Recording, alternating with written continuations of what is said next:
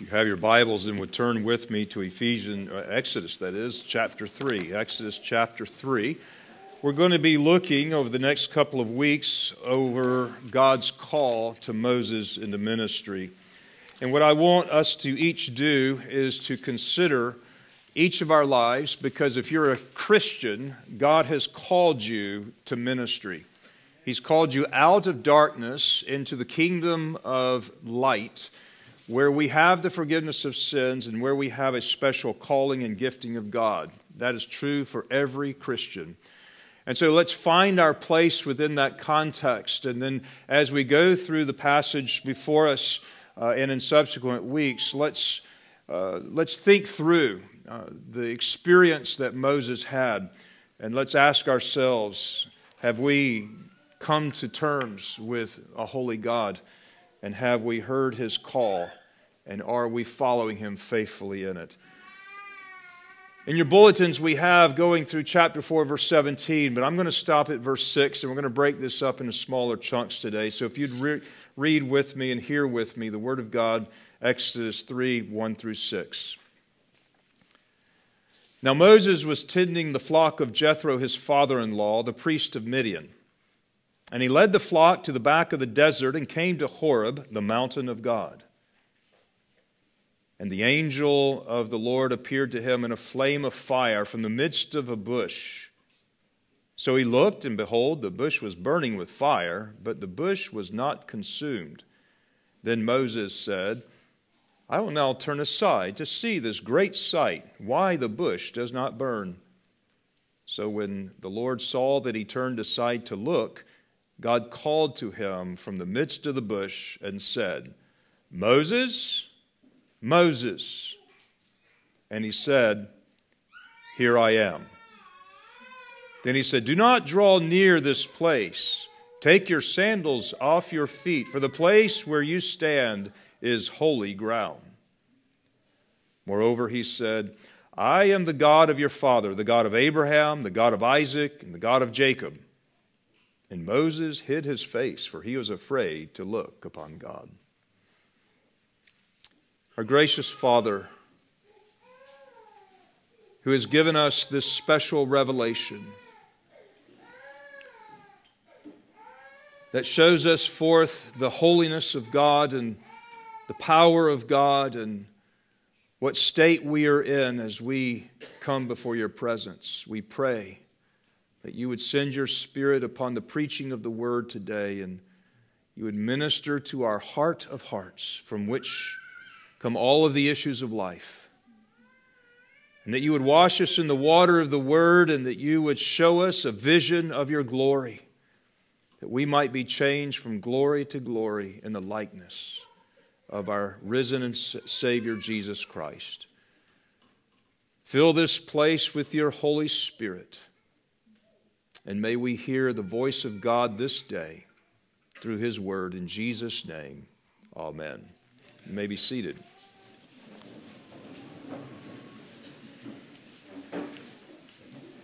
We live in a very physical world where our senses are constantly taking in the sights and the smells and the taste and the tactile feelings and all of the things around us in this physical, concrete world in which we live.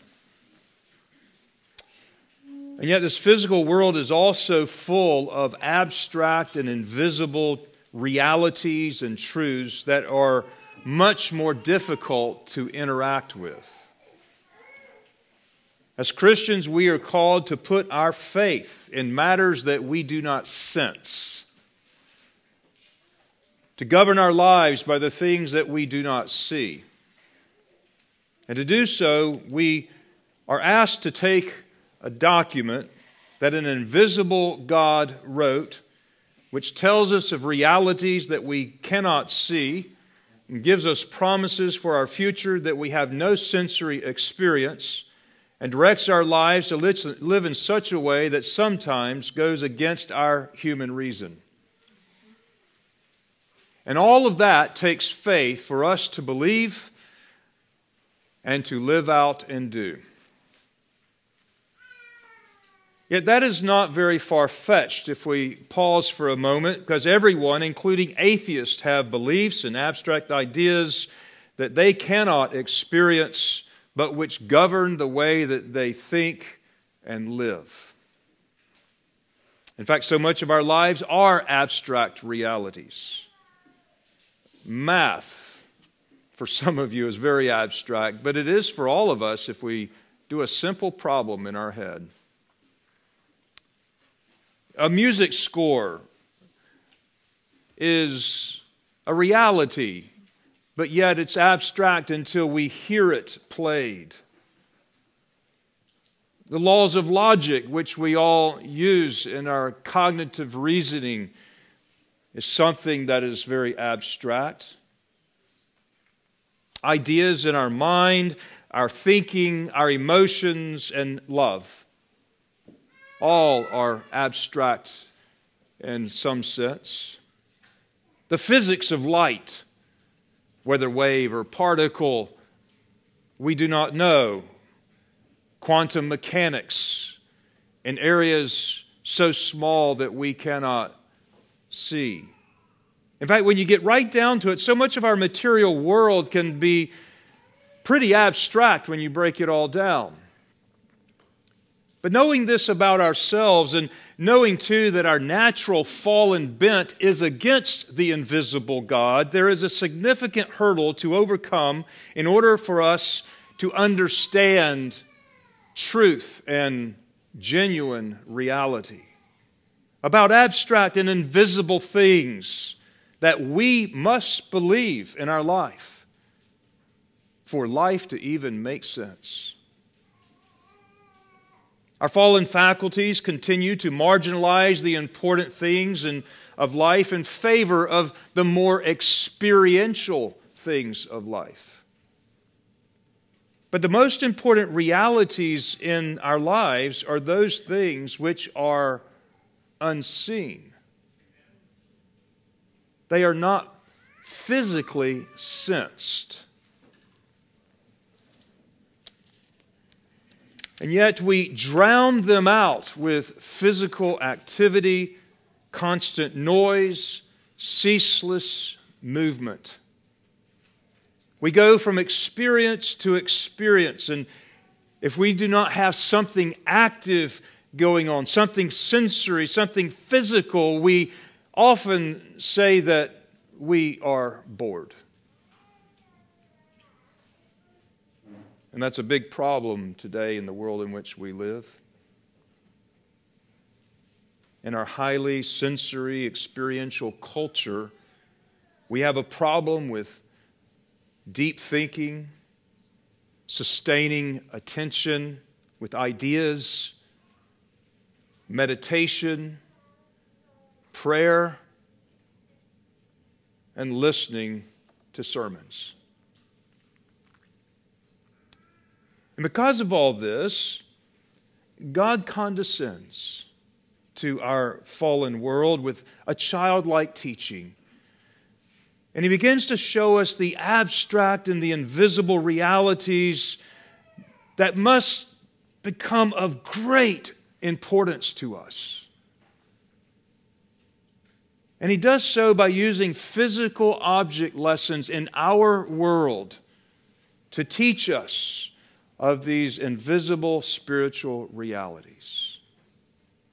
Exodus is a book that is filled with the object lessons in our material physical world that teaches us of deep and profound, invisible, abstract truths. And today I want to preach on one of those as we see God preparing Moses to go and to lead God's people out of Egypt. Before we're ready to serve God in ministry, we must experience His reality in our hearts. And this will be true of every one of us. And we have a picture of something that's going on in Moses' life here in the first six verses of chapter 3. That's significant for each one of us, whether you are called into an official ministry of some sort or faithfully living out your Christian calling with the grace and the gifts that God has given us, we must come to terms with God. This morning, I want to preach to you on Moses experiencing God at the burning bush. Most of you will have a little insert in your bulletin, and I'll try to hit all those points as we go through. But if you happen to miss one of those, then hopefully I'll cover it with some clarity. We are finding ourselves at the very end of Moses' wilderness training. In verse 1, it says Now Moses, tending the flock of Jethro, his father in law, the priest of Midian, and he led the flock to the back of the desert, and he came to Horeb, the mountain of God. As we might recall, Moses had spent the first 40 years of his life in Egypt, growing up in Pharaoh's house. Something that was not an accident, something that was very deliberately purposed by God Himself for part of his training. But he lived in the Egyptian palace and he was able to uh, enjoy the, the culture of Egypt and a very high standard of living compared to his uh, Hebrew brothers in Goshen. But the second 40 years of his ministry training took side took place in the backside of the wilderness of Midian. And there's such a contrast between the first 40 years and the second 40 years. The life of a shepherd was Moses' preparation to liberate God's people down in Egypt. Egypt in the ancient world, in a sense, kind of had it all. They had the, the fine culture. They had the, the food. They had the meat and the leeks and the garlics. They had fine cuisine and, and they had complex architecture and they had sophisticated sages and they had entertainment and activity. Egypt is identified with the world and, and a symbol of it as we see it pictured throughout Exodus. But the wilderness in which Moses is now at the last part of 40 years in the wilderness is such an opposite way of life. It is such a contrast with what he grew up with in Egypt. And shepherding was in such an antithesis to what the Egyptians would enjoy favor like. In fact, for an Egyptian, shepherds were an abomination to the Egyptians. That was very clear in Genesis 46, verse 31, when, when Joseph was instructing Jacob and his family, who were a house of shepherds. And he said there that shepherds are an abomination to the Egyptians. And so it's not unlike God, to then train us in a way that is so unlike what the world is like. And the distinction between the shepherds and the way of the world is the point here from the wilderness to Egypt. Because God leads his servants to take the very place which is hateful to the world and despised by it we are called out of that world system. We are called unto a holy God. And the very word holy means to be set apart from and set apart to. So, shepherding sheep was good preparation for the leadership that God had prepared for Moses but it wasn't exclusively good preparation for Moses. We see the future king of Israel, King David himself, was found out with the sheep and called in from the shepherd to have the anointing oil put upon his head to be the archetypical king of which Messiah, the great shepherd of the sheep, our Lord Jesus, would come to fulfill. We find now Moses shepherding these sheep of Jethro, his father in law, in the backside of the wilderness, and he's on Horeb, the mountain of God. Horeb and Sinai are considered the same place, the same mountain. There's a lot of ambiguity around these two particular words, and particularly the, the identity of their location. There's ambiguity regarding their location, but they are associated as the same mountain from the scripture itself. We know this even further on in the passage, which we will come to perhaps next Lord's Day. And what we do know about this mountain in which Jacob, I'm sorry, that in which Moses is found shepherding the sheep, we do know that this is a place that he will come back to. It's the same place where he would meet with God when he leads the children of Israel out. And it's the same mountain upon which he would ascend to receive the Ten Commandments.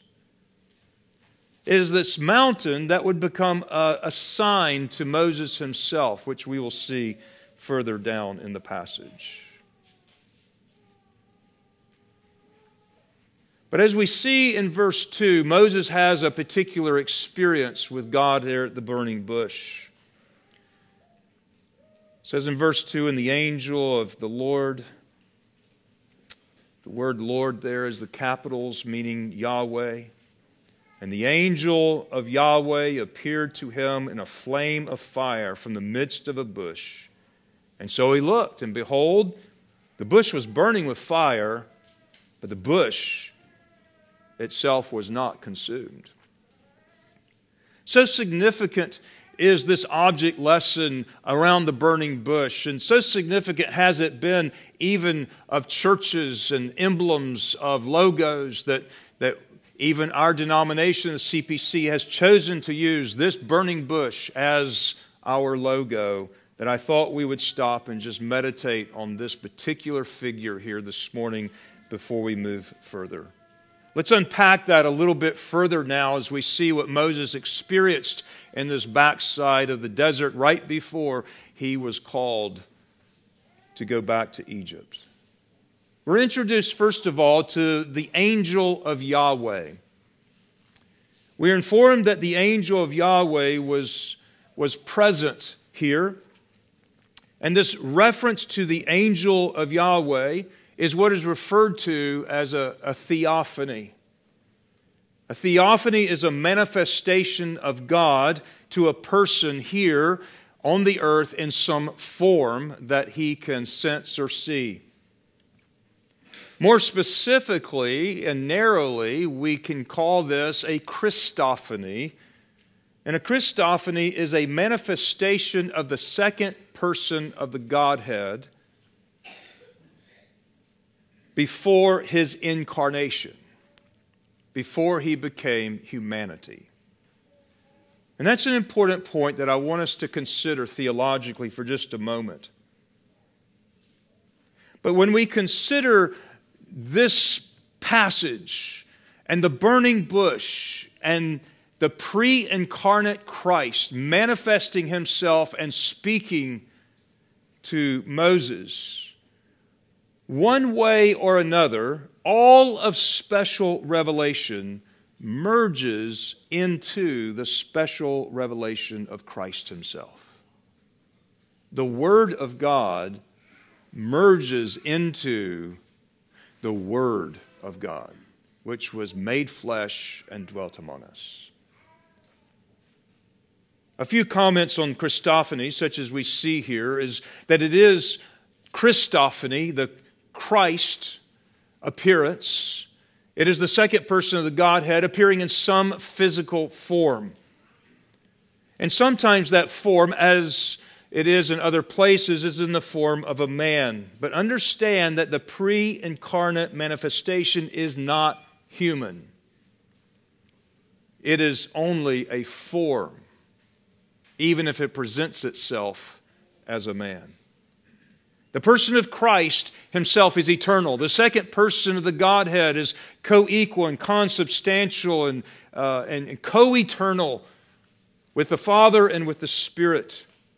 But his human nature had a beginning. It has no end, but it has a beginning. But the Christophany was an effective and unmistakable means of revelation where God would not only make himself known, but he introduced the unique person who would be the only one in whom the invisible God would be made visible. And that's why in Hebrews it says that Christ is the, the perfect image of God, even though he himself was also God. We have this divinity, we have this humanity that would then later be born and forever now exists eternally. But it had a beginning. But a Christophany before the time in which he was born was this form of the second person of the Godhead, making a special revelation to the saints of old. Now, the most important form, or I should say the most common form of, uh, of a Christophany was the angel of Yahweh. The word angel here literally means messenger in the Hebrew. And interestingly, in the Greek, the word angel also means messenger. So we need to understand that the word angel is not always used of those uh, invisible spirits that we consider as uh, good ministering spirits, the angels, but it can also mean the word messenger. And here we have out of the burning bush, Moses now addressing the messenger of Yahweh. If you have your little sheet of paper, I want to, this might be helpful at this particular point.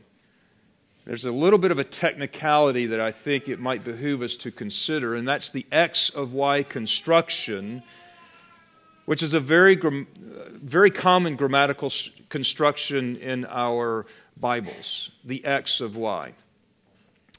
But that X of Y relationship can be ambiguous. There are times when the context seems to warrant the reading that this is the messenger from Yahweh.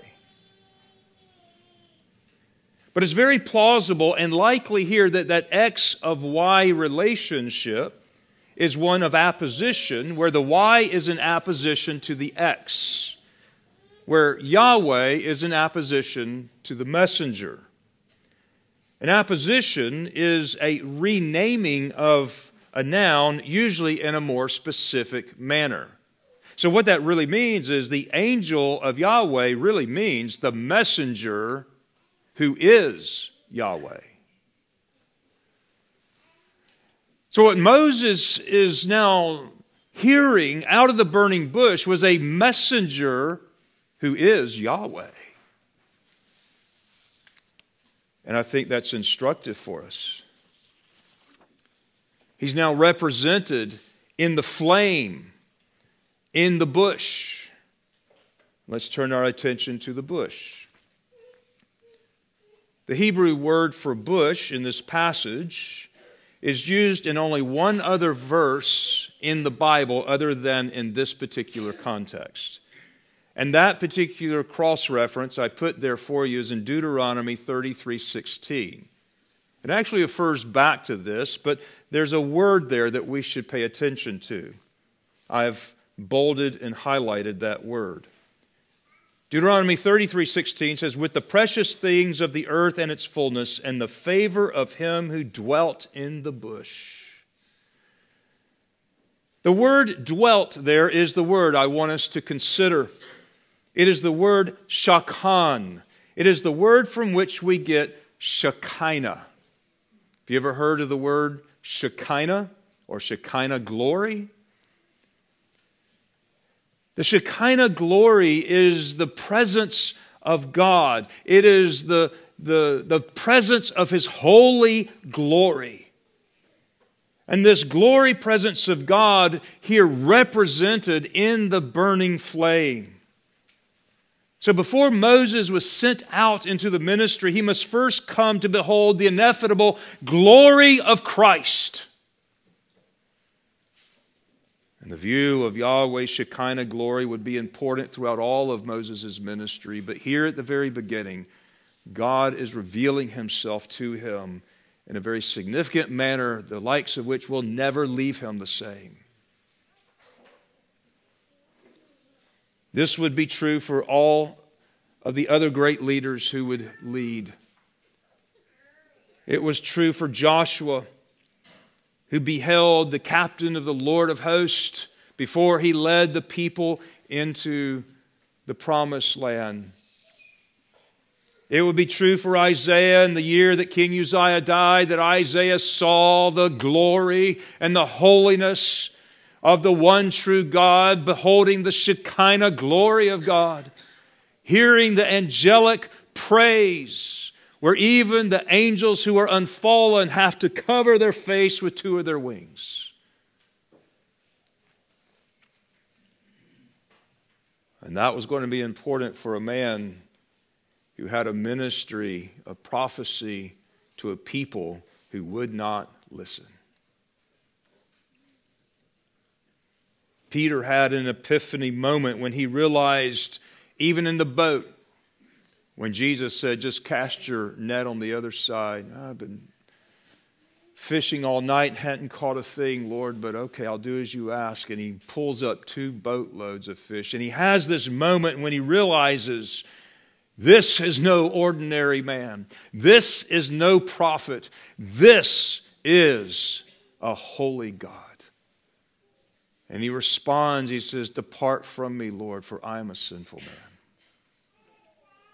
Saul of Tarshish had that experience on the road to Damascus when he came face to face with the glory of Christ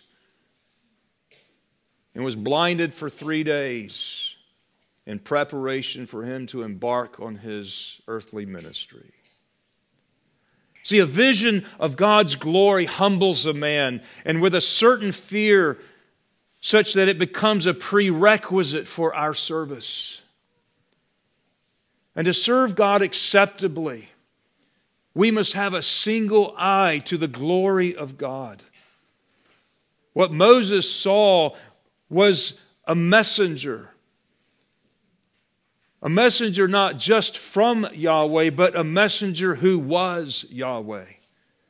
God Himself, beholding the Shekinah glory of God. And the effect it had on Moses was the same as we see in other passages with other prophets or ministers. He hid himself from the face of God because he was afraid. And what's true for many of the servants of old is true for every Christian to some degree or another.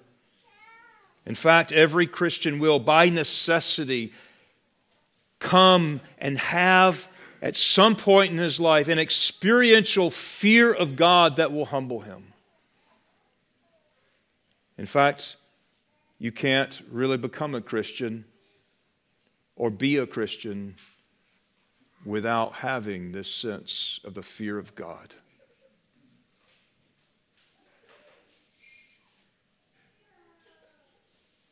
Romans 3:19 says, "Now we know that whatever the law says, it says to those who are under the law, that every mouth may be stopped and all the world may be guilty before God."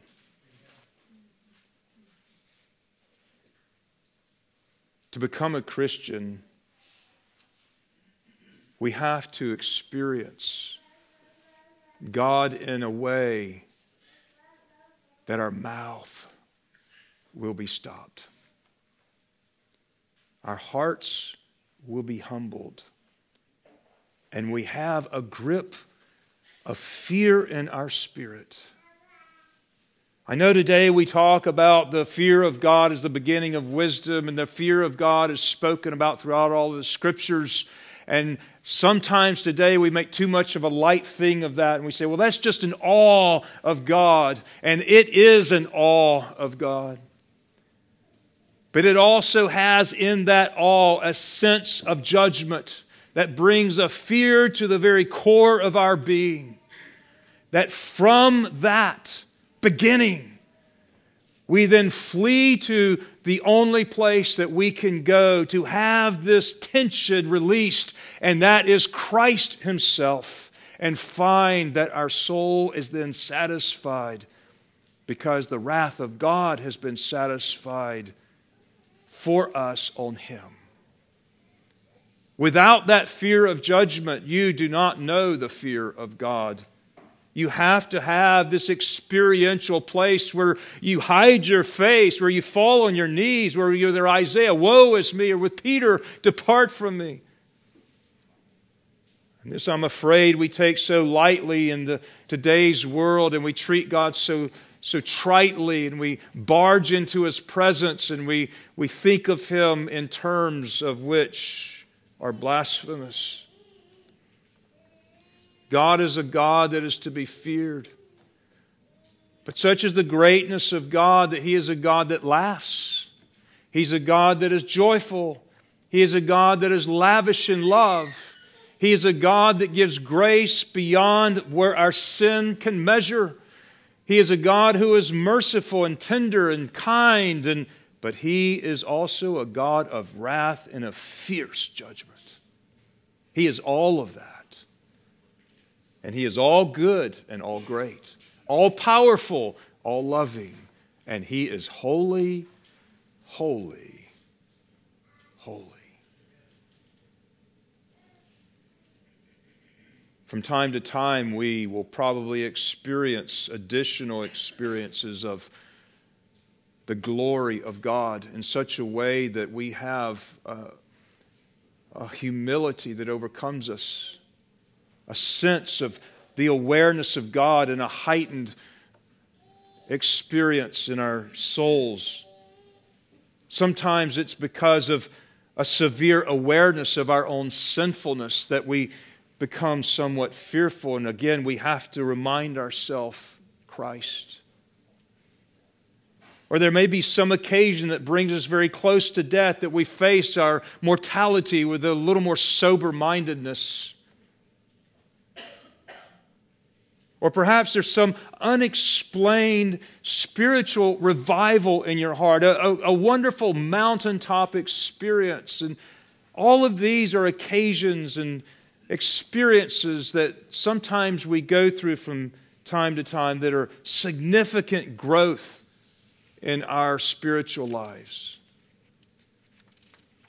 We don't live for those big experiences. We live faithfully in the mundane, but God sometimes brings us into an acute awareness of His presence, of His holiness, with greater sense of gravity and fear, to sober our minds, to humble our spirits, and to see His greatness with greater clarity. Because the way we grow from glory to glory is beholding the glory of Christ. 2 Corinthians 3:18 says, "But we all with an unveiled face, beholding as in a mirror the glory of the Lord, are being transformed into the same image from glory to glory, just as by the Spirit of the Lord." And if that sounds too abstract for you, perhaps let's look at the, the bush a little more with clarity and through the faith that, that God wants us to see in the object lesson here so that we can take and digest this object lesson into our hearts, take the abstract truth, believe more of the invisible truth and reality that is before us of who this King of Kings is. So let's look at the symbolic symbolism of this burning bush. First of all, the, the burning bush speaks of the gospel of grace. That's why you see it on so many logos today in the Christian New Testament era. It's not without significance. The bush is burned with fire, but the bush was not consumed. And fire in Scripture is an emblem of divine judgment. We see fire in God's holiness in opposition to evil. Hebrews 12:29 says our God is a consuming fire. How is it then that God who is a consuming fire burning up everything that is contrary to his holy nature reveals himself in this context and even to us without consuming us? To put it into other words of the prophet Habakkuk in chapter 1, verse 13, it says, You are of purer eyes than to behold evil and can look on wickedness. So, how can God look out at Moses? How can he look out at you? Or how can he look out at me? And the only way that the holy Yahweh God can look upon you or me or Moses or anyone else without completely consuming them is the gospel. In Galatians 3:13 it says Christ has redeemed us from the curse of the law, having become a curse for us. Why a bush? This word bush is the Hebrew word for sene, which means a thorn bush. Think about that. Thorns are a constant reminder of the curse. After Adam and Eve left the garden, it would be thorns and thistles that would come up, and it would be part of their very curse. And so Christ entered the place of the curse for us. And while Christ endured the holy flames of God's fiery judgment for our sins, the flames could not consume him while it burned all of our sins away who himself endured the holy wrath of God and the judgment that we deserve, but himself was not consumed. He was holy and without sin. This messenger, who is Yahweh, presenting himself in this fiery flame, the Shekinah glory of God from this burning bush, is Christ himself speaking to his servant Moses. It's the same Christ who speaks to us. So God's fiery judgment is that which consumes sinners apart from Christ and will consume them eternally in a, in, a, in a judgment where the fire will not be quenched. If you do not have Christ as your substitute, as, as that one who has then been the curse for you and has received the wrath of God in the fiery judgment of God, then you are not safe. But the promise is to you and to all who are here today that this holy fire of the consuming God is also the God who extends His grace and His provision in Jesus Christ to us, that in Him we might be safe, and in Him we might enjoy the very fires of His holiness and not fear them in the way that a sinner would. Because the same holy fire of God that judges the wicked is the same holy fire that purges us from our dross. Like a metal going through a smelting process, and where the dross comes to the top and it's filtered off, that hot heat of God's holiness is that which Isaiah was purged with. And, and then we come into a holy presence of God with anticipation with a desire to be there, not a fear of his judgment or punishment. But it's not one a place that we can just barge into. We always come through the mediation of Christ. Always in Him do we pray. Always in Him do we enter into the presence where the Shekinah glory dwells above the mercy seat, above the throne of Almighty God. The second symbol here of the burning bush is actually identified with Israel himself, herself, the people of God. And the people of God who have been united into Christ also experience much of the same kind of affliction that he himself has endured.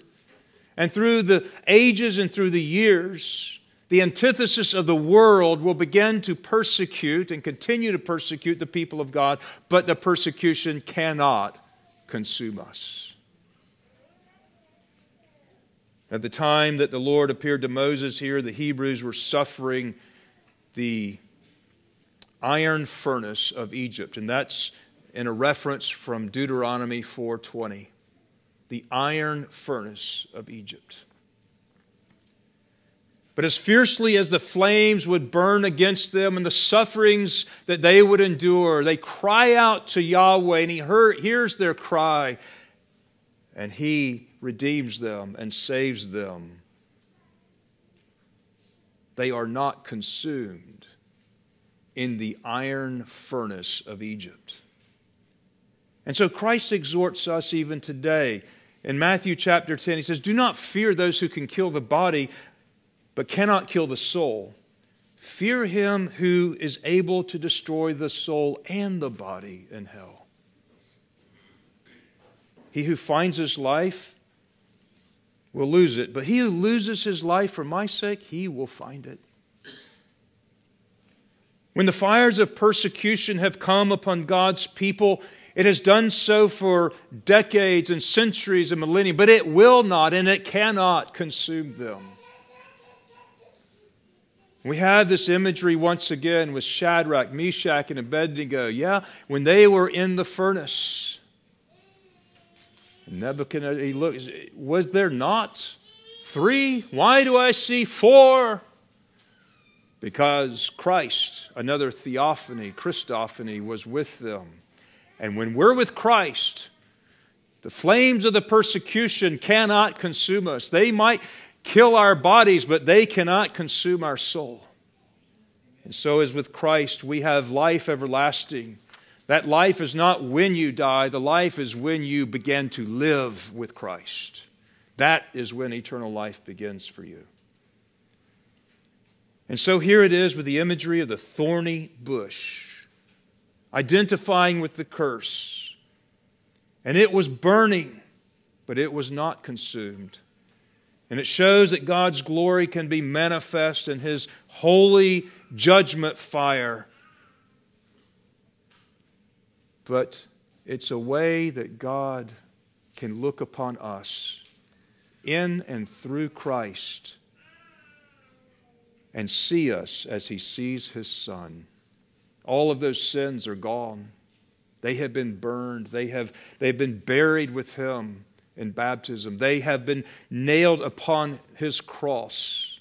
And we now are perfect in Christ. The law has been perfectly fulfilled in Christ. Yeah, we still fall short of God's glory and sin in this life, but God sees us as perfect in Christ as already glorified. Romans 8. And so we can draw near unto God. In fact, we are even bidden to come boldly unto this very throne, the very presence of the Shekinah glory of God, to receive mercy and grace for our time of need. Now, I want us to draw one last attention to then as Moses was being instructed here, God says in verse 5 Do not draw near this place. Take off your sandals, for the place on which you stand is holy ground. The holy ground is because it is sanctified by God's very presence. And that very presence is the Shekinah glory where he is manifesting himself here to Moses. And by virtue of where God is, it sanctifies the place. And that place must never be profaned.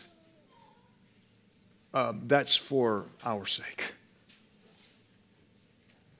Remember, Uzzah, with good intentions, was trying to steady the ark of God, the, the very throne of the Shekinah glory of God when it was being brought back from the Philistine camp. And, and here he goes. It, it was on a oxen cart, which it should never have been on, and, it was about to fall off. And he reaches up with good intentions, didn't want the ark to fall, and immediately God smites him with death. See, that brings fear into the camp once again for the holy presence of God, of which God's people can never forget it must govern the way that we live and think and breathe and move, and yet still have a fullness of a joy knowing that we are clothed in Christ and accepted in Him. It keeps us close to Christ. But God says, Moses, don't draw near into this place. because this is holy ground. You're forbidden to do so in your sinful state. Take your shoes off, Moses. What we're going to see in this word drawing near is that which was prohibited of God's people. When they come back to the same mountain, and God says, Now go and prepare the people and sanctify them, and tell them, Do not draw near unto this mountain. But Moses, you draw near. And we have this, this sense where God has just redeemed his people, and then he says, But stay away from me. And now come near to me. And see, it's that we have to understand that before we can draw near unto God, we have to understand that we have to be stopped in our tracks with the holiness and the power and the fear of God so that we then come to God on His terms. Oh, would the church understand this today? We worship God on His terms and not on ours. We can only come into the presence of God on His terms and not on ours. This sacred space is identified with the Shekinah glory of God, which later we will find in the Holy of Holies, the most holy place. And it is the evidence of God's presence in the midst of His people. It was also the manifestation of His holiness that was to deal with His people that distinguished them from the Egyptians of the world. And Moses was instructed now to take off his sandals. The ground was no place for sinful feet, the ground was no pathway of the world. And it would be the same holy fires that would then purge Israel of its sins through their substitute. That would be the judgment fires unleashed upon God's enemies. See, we see the same holiness displayed in greater magnitude when Moses comes back to this mountain and all the people quake with fear and they stay away from the mountain for cause of fear. And yet that's where they needed to be. And then, after all that's said, then God makes a way of provision for his people then to come into his presence in a holy way through the priesthood. And that's who we have in Christ.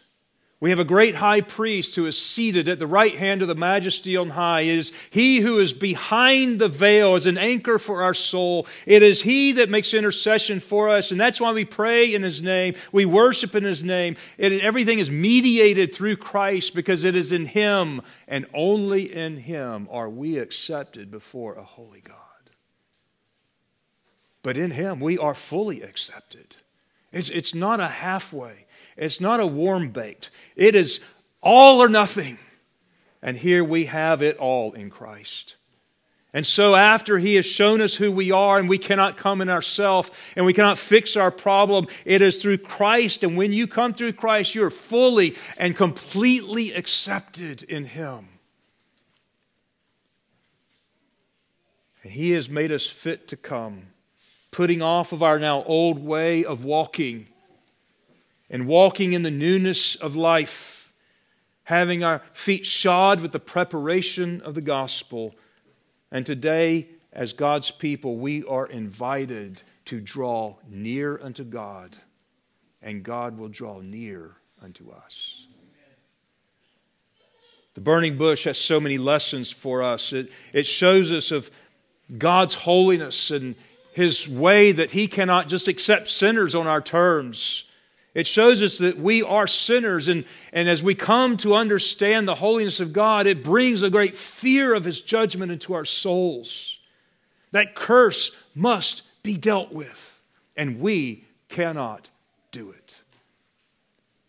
We see the judgment fire of God, which is consuming of the sins, but not of the bush where Christ is the curse, bearing our sins, having undergone gone the fiery judgment of God upon the cross.